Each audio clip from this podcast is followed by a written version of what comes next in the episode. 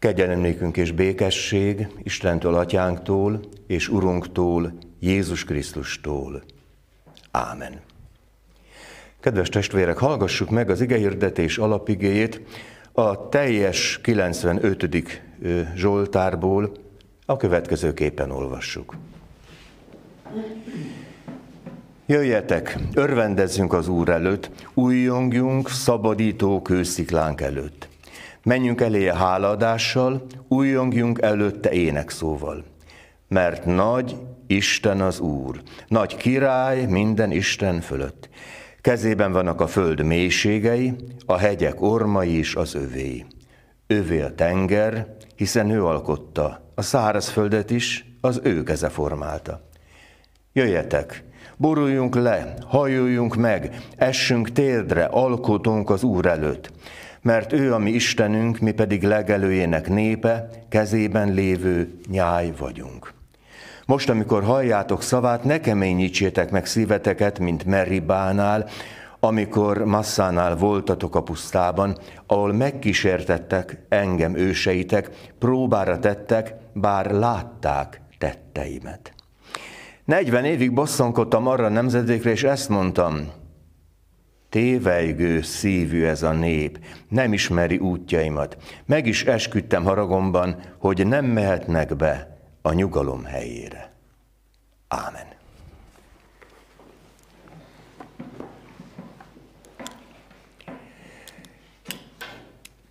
Kedves testvérek, Ma egy nagyon nehéz leckét kaptam ige hirdetőként, de gondolom, hogy ige hallgatóként is. Mert hogy kérdezem, benne van az aktív szókincsünkbe, hogy hogy is olvastam? Jöjjetek, örvendezünk az Úrnak, menjünk elé háladásra, mert nagy Isten az Úr. Ugye érezzük azt, hogy valahogy ez a 20-21. században olyan nem passzoló sorok. De hogyha most visszamegyünk az időbe, akkor meg azt kell, hogy mondjam, hogy a történelem arra megtanít bennünket, hogy volt az emberiség történetének egy, egy nagyon masszív korszaka, amikor ismeretlen fogalom volt az, hogy ateizmus, hogy vallástalanság. És érdekes, hogy amint elindul a kereszténység, akkor teret hódít, misszionál, és, és aztán lesz egy megújuló szakasza majd a, reformáció időszakában, aztán, aztán megy még tovább, és aztán jön a felvilágosodás, nagy francia forradalom, és aztán az egész úgy elkezd zsugorodni. Egyre kevéssé tényező az egyház a világban. Egyre kevéssé tényező a kereszténység a szellemi világban. Ezek a realitások. De az is érdekes, hogy a vallás, mint olyan, a mai napig az emberiségnek az egyik legfontosabb lételeme. Lehet, hogy itt Európában nem így éljük meg. Lehet, hogy Nyugat-Európában aztán meg végképp nem így éljük meg, de tessék arra gondolni, hogy, hogy például a, a, az iszlám terjedése és mindenféle mozgalma, hát az, az valami egészen elképesztő és bárhol, ahol, ahol Mohamedánok élnek, ott a műezzin naponta ötször hívja imára az igaz hitűeket. És nekem egyszer egy ö, ö, tunéziai élményem volt az, hogy délután 5 óra körül imára megszólal a műezin, természetesen ugye megafonból, és, és a mecset felé úgy tódult a nép, mint ahogy a mágnes a vasreszeléket hozza, húzza, és, és tódultak be. Hétköznap 5 órakor. Hát, hogy én hétköznap 5 órára meghirdetnék egy, egy könyörgést mondjuk, hát lehet, hogy ketten maradnánk a kántorral. Nem? Mert ez már, ez a lendület, ez nincs bennünk. Na, hát akkor most hogyan lehet rendet vágni ebben az egész kesze-kusza ügyben? Először is az a kérdés, hogy aktuális-e a kereszténység? Aktuális-e az, ami az evangéliumban Jézusról szól? Ahogy a hitvallásban elmondtuk, hiszünk Jézusban, született, keresztre feszítették, föltámadt. Ennek van olyan értelme, hogy még a piacon is ez jut eszembe, hogyha egy kicsit elmerengek magamban? Hát nem. És mégis egy nagyszerű német teológus, evangélikus teológusnak volt egy mondat, ami úgy szíven ütött, évekkel ezelőtt olvastam, de, de úgy sokszor föl-följön. Azt mondja, mi nem a kereszténység végén, hanem mindig a kezdetén vagyunk. Tehát, amikor személyesen hallunk valamit, akár az Ószövetségből, a Teremtő Istenről, a gondviselőről, az Új Szövetségben a megváltóról, megszentelőről, akkor gondoljunk arra, hogy lehet, hogy ma, éppen ma vagyok abban a helyzetben, hogy először értek meg valamit.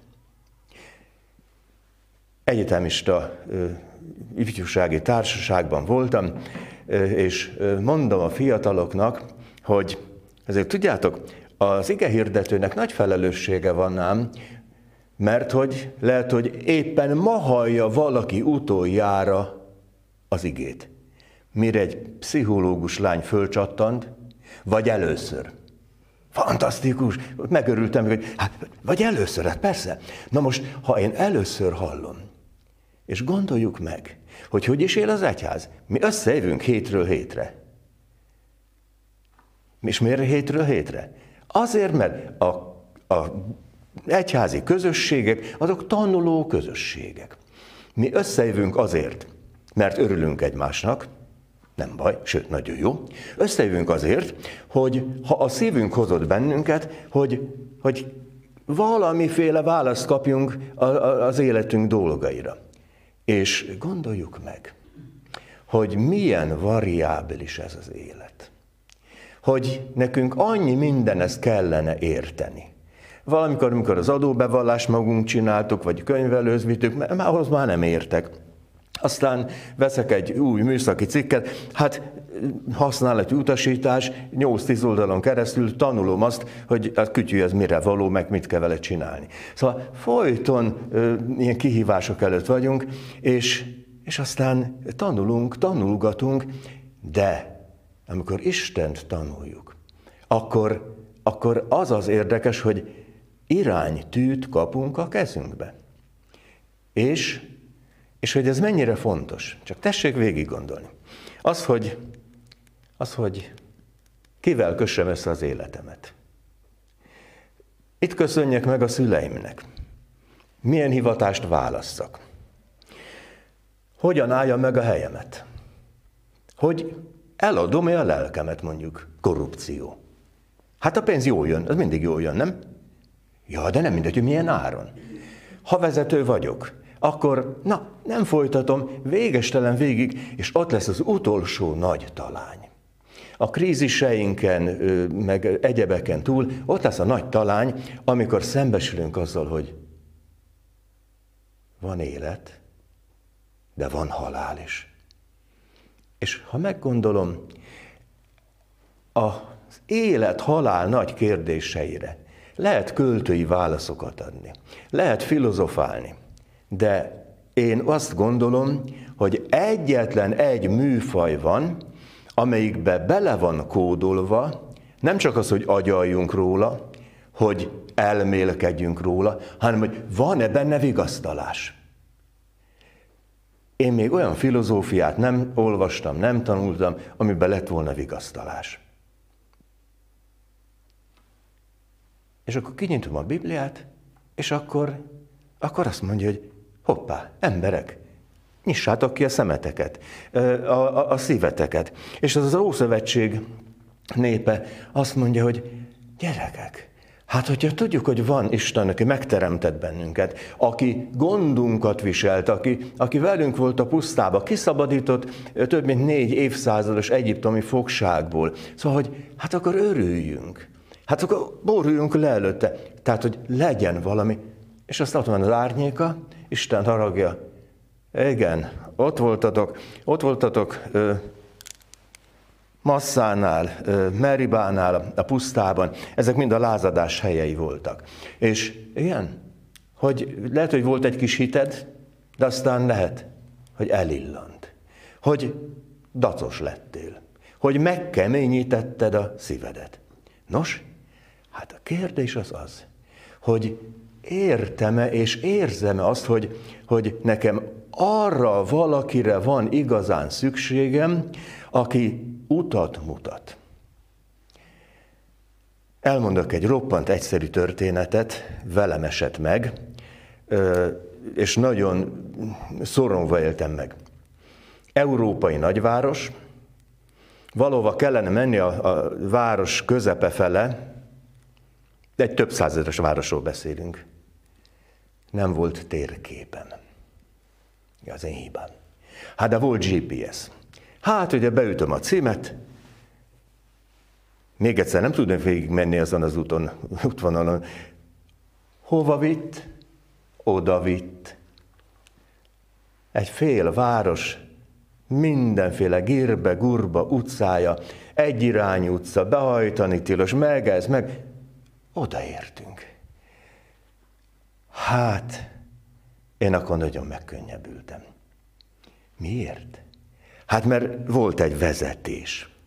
És már bocsánat, hogy a jó Isten nem akarom a GPS-szel összevetni, de, de hogy végül is nem erről van szó, hogy van lelki vezetés. És az, aki erre kinyitja az antennáját, annak jó dolga lesz. Annak nem kell a körmére koppintani, hogy ne lopj. Nem fog, mert megtanult az igéből. És annyi minden, és nem kell neki nagyon mondani, hogy légy becsületes. Hát én megtehetem, hogy becsületes legyek. Nekem nem kell végig hazudni az életemet. Nekem nem kell félni attól, hogy fölkap a bulvársajtó, hogy vesztegetést, kenőpénzt fogadtam el ezért, azért, amazért. Miért nem? Hát mert jó a vezetés. És ez a vezetés, ez végig viszi az életünket. Végig viszi, és, és amikor eljutunk oda, hogy ott van a fal, élet vége, halál, akkor meg ott van a remény, hogy hogy is történt Jézussal? Megfeszítették, harmadnapon feltámadt. Tudom, hogy ezt matematikai képlettel, józanésszel nem lehet megmagyarázni, meg se kísérelni. De az, hogy hát a Biblia beszél erről, és emberek millióinak jelentett és jelent a mai napig szellemi fogódzót, kapaszkodót, hogy igen, tudom, hogy minden bajomban. Van egy kedves énekünk, az egyik félsora, velem vándorol utamon Jézus. Értjük? Tehát az, hogy, hogy van valaki, aki fogja a kezemet, a szívemet, a lelkemet, akire rábízhatom magam, és, és gondoljuk meg, hogyha a lehető legjobban akarunk rossz lelkismeret nélkül élni, hát nem ez a legjobb létállapot? Jó lelkismeret élni, az azt jelenti, hogy, hogy, hogy nem teszem szándékoltan a bűnt, de ha már valami olyat tettem, összevesztünk, csapkodtuk az ajtót, egy kis üvöltözés volt, de hát azért, ha az ember egy kicsit lehiggad, akkor ne haragudj, bocsáss meg, nem haragszom. Szóval, hogy megoldhatók a, a, a, a gondjaink. Hogyan? Hát azt olvassuk az igében, hogy minden dolgotok szeretetben történjék. Szeretetben történni pedig azt jelenti, hogy, hogy a magam életére vigyázok, és a másik életét is próbálom kiteljesíteni. Na, ez az, ami valahol az egésznek a, a, a, szépségét adja. És Pálapostól ugye vallott magáról, hogy, hogy dicsekszik valakivel, hogy elragadtatott az égbe, a paradicsomba, nem is tudja, hogy ez hogy volt, de hát valami Isten élménye volt. És azt mondja, Hát ennek, ennek jó. Igaz, ez annyira nagy titok, ez nem is beszélhet róla. Tehát, hogy, hogy van, ami, van, ami nem tartozik föltétlen a mindennapi megosztható tapasztalások közé. Nem baj. És azt mondja Pál, hogy és azért mégis ő is dicsekszik, nem a nagy dolgaival, hanem a szenvedésevel. Több is adatott a testembe. És azt mondja, akkor vagyok erős, amikor erőtlen vagyok. És ez hányszor, de hányszor éltem át a közösségünkben, közösségeinkben, hogy, hogy emberek megfáradnak, betegek lesznek, szenvednek, és, és mégis nem akarják magukra gyújtani a házat. Talán előkerül a Biblia, imádság, lelkipásztori beszélgetés, és egy csomó-csomó minden megoldódik. Egy könyv ajánlóban olvastam, az illető talált egy katolikus papot, és hát nyilván egy célzott találkozás volt, és azt mondta neki a, a pap, az, a bemutatkozás után, örülök, hogy Isten téged is szeret. És azt mondja, kinyílt a szeme, az de atya, ha tudná, hogy mennyi kövem van. Ányat képletesen, ugye mennyi teher. És azt mondja, hogy a, a beszélgetéseikbe, azt mondja, sikerült az összes követ lerakni. Hát mi ez a gyónás? Bűnbocsánat. És azt mondja, hogy, hogy és ezért merem ajánlani ezt a könyvet jó szívvel mindenkinek. Tehát van egy saját tapasztalat. A sok terhe, nehézsége, sok köve, és akkor, és akkor a, a katolikus atya segített lerakni. De mi volt az atyának az első mondata? Örülök, hogy téged is szeret Isten. Hát ez egy érdekes belépő, nem? És akkor, és akkor azt mondja, jó szívvel ajánl ezt a könyvet, ő írta az atya. Na, és akkor arra gondolok, hogy igen, nekünk már van dokumentumunk. Van, van ö, útmutató az életre. Igen ám. De hogy van az? Hogy, hogy ez a világ mégse olyan rettenetesen hívő. Gondol csak a magyar valóságra. Hát Jézus elmondja a magvetőről szóló példázatot. Ki megy a magvető vetni? Ez azt kell tudni, hogy Jézus korában nem úgy ment, mint most a nagy üzemben, hogy ugye traktor végig szántja, aztán bevetik, hanem aratás után kimegy a magvető, elszórja a magot, és utána a felkével beszántották. És hát ahol a kitaposott gyalogösvény volt, hát oda is került mag, de hát ott nem tudott meggyökerezni, ez egy kemény szívű. Aztán van, aki hallja, jó, de jó, azt a... Csak aztán jönnek az élet gondjai, örömei, kísértései, élvezetei, és azt mondja, hogy egyszer csak azt vesz észre, hogy ez már a múlté. Hogy fejemre nőttek a gondok. Ezek örömmel hallgatta egy darabig, de aztán, aztán elmegy. És aztán van, egy tövisek közé esik, ugyanaz. És van, ahol jó földbe esik, és százszoros termést hoz. Na most ez egy elég erős túlzásnak tűnik, mert ha arra gondolok, hogy ha találnék-e bankot Magyarországon, amelyik majdnem egy évre százszoros hozamot ígérne. Na, ilyennek ugye nem fogunk bedőlni. De gondoljuk meg, hogy utána jártam, hogy egy búzakalászban általában 30-40 szem van. De ha már elvetünk egy szem kukoricát, mennyi lesz a hozam? Elképesztően sok ahhoz képest. Elvetünk egy napraforgó magot. Elképesztő sok lesz egy, egy napraforgó tányérban a, a mag. Na igen. És az derül ki, hogy, hogy Isten bőkezű Isten.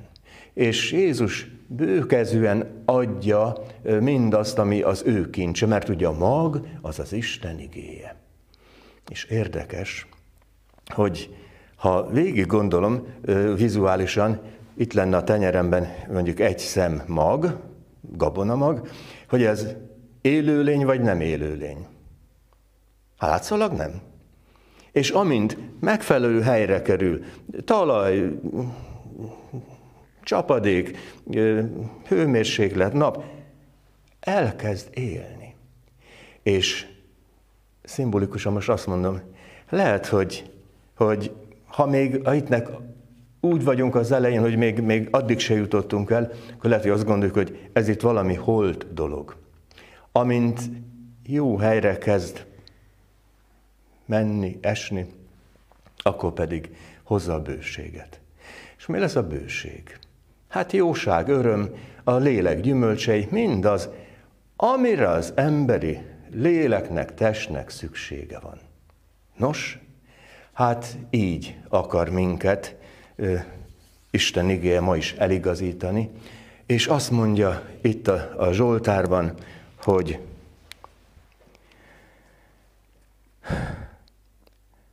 most, amikor halljátok szavát, ne keményítsétek meg a szíveteket. Tehát, ahol Isten igéje szól, ott próbáljunk meg empátiával, örömmel úgy ráhangolódni, hogy itt minden, de minden a javunkat akarja. És így van. Bátorítás, hit, remény, vigasztalás, föltámadás reménye, és sok minden. Köszönjük meg, hogy mindez a miénk is lehet. Urunk, köszönjük szíved szeretetét, jóságát. Köszönjük, hogy Te a teremtéstől kezdve a javunkat akarod. Köszönjük, hogy a Te szándékod az, hogy minőségi életet éljünk. Köszönjük, hogy kegyelmes szeretetedből ez megtörténhet. Maradj velünk, kérünk. Ámen.